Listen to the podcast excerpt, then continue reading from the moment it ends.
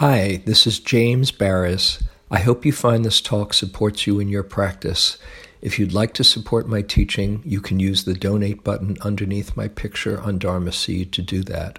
Your support is greatly appreciated.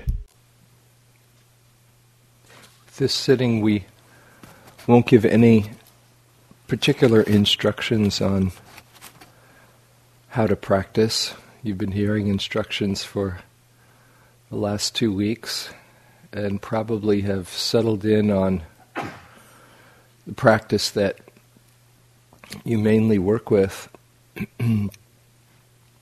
I would just uh, like to remind you what I was trying to communicate last night that when there comes different choice points as to what to do, how to approach a particular situation that's arisen within the practice, within the meditation, not to think that you've got to get the right one or what somebody else would say, but um, listen inside and, and trust that you have the wisdom to approach it in a way that you intuitively sense will help you be most present in a balanced, clear, non struggling way. More and more, if you can listen to that place inside that just senses that's not coming from a should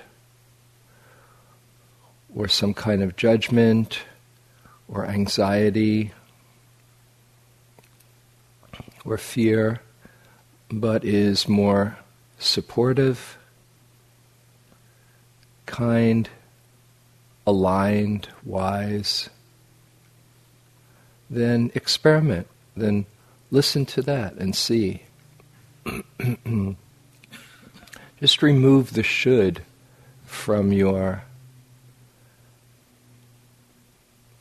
from your practice criteria and uh, simply ask yourself um, what will help me really be present for this moment in as skillful and connected a way as, as possible. And more and more learn to trust that.